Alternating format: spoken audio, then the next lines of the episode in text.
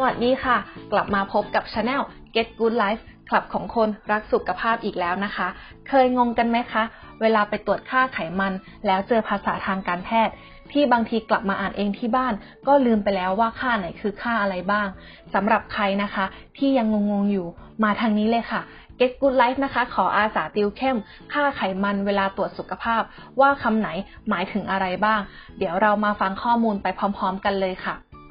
มาเริ่มที่ตัวแรกนะคะก็คือคอเลสเตอรอลค่ะคอเลสเตอรอลนะคะ จะถูกผลิตและย่อยสลายโดยตับ และได้มาจากอาหารเมื่ออยู่ในเลือดนะคะ เจ้าคอเลสเตอรอลจะจับกับเจ้า LDL และ HDL แล้วเจ้าสองตัวนี้คืออะไร มาฟังกันต่อเลยค่ะ LDL นะคะ คือตัวที่จะพาคอเลสเตอรอลจากตับไปตามกระแสเลือด เมื่อเรานะคะทานอาหารที่ไม่เหมาะสม ร่างกายของเราจะผลิต LDL มากเกินไป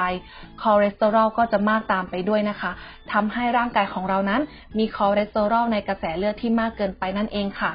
และอาจจะไปเกาะกับผนังหลอดเลือดทำให้หลอดเลือดตีบได้ ดังนั้น LDL จึงถูกเรียกว่าไขมันไม่ดี พูดง่าย ๆ ก็คือคอเลสเตอรอลและ LDL มีมากเกินไป ก็ไม่ดีนั่นเองค่ะ ต่อมาก็คือเจ้า HDL คือตัวที่จะพาคอเลสเตอรอลที่กระจายอยู่ในกระแสเลือด กลับมาอย่างตับเพื่อย่อยสลายหรือทำลายค่ะทำให้ HDL ถูกเรียกว่าไขมันดี ยิ่งมีมากก็ยิ่งดีค่ะ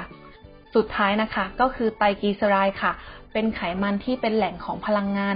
ดังนั้นหากมีเจ้าหนี้มากเกินไป ก็จะทำให้สะสมตามส่วนต่างๆ กลายเป็นไขมันที่เป็นสาเหตุของความอ้วนนั่นเองค่ะ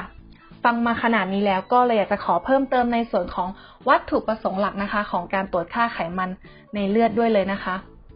อย่างแรกเลยนะคะ ก็คือเพื่อต้องการทราบค่าขององค์ประกอบสำคัญของไขมันทุกตัวในกระแสเลือดค่ะ อย่างที่สองนะคะ การที่เราได้ทราบค่าไขมันทุกชนิดในเลือด ที่ผิดปกติตั้งแต่เนิ่นๆ ย่อมช่วยให้เรานะคะ มีโอกาสที่จะแก้ไข เยียวยา หรือรักษาให้ไขมันลดลงมาสู่ระดับปกติได้ ทั้งนี้นะคะ ย่อมจะช่วยลดความเสี่ยงต่อการเกิดโรคหลอดเลือด โรคลมปัจจุบัน หรือโรคอุบัติเหตุขาดเลือดในสมองได้ค่ะ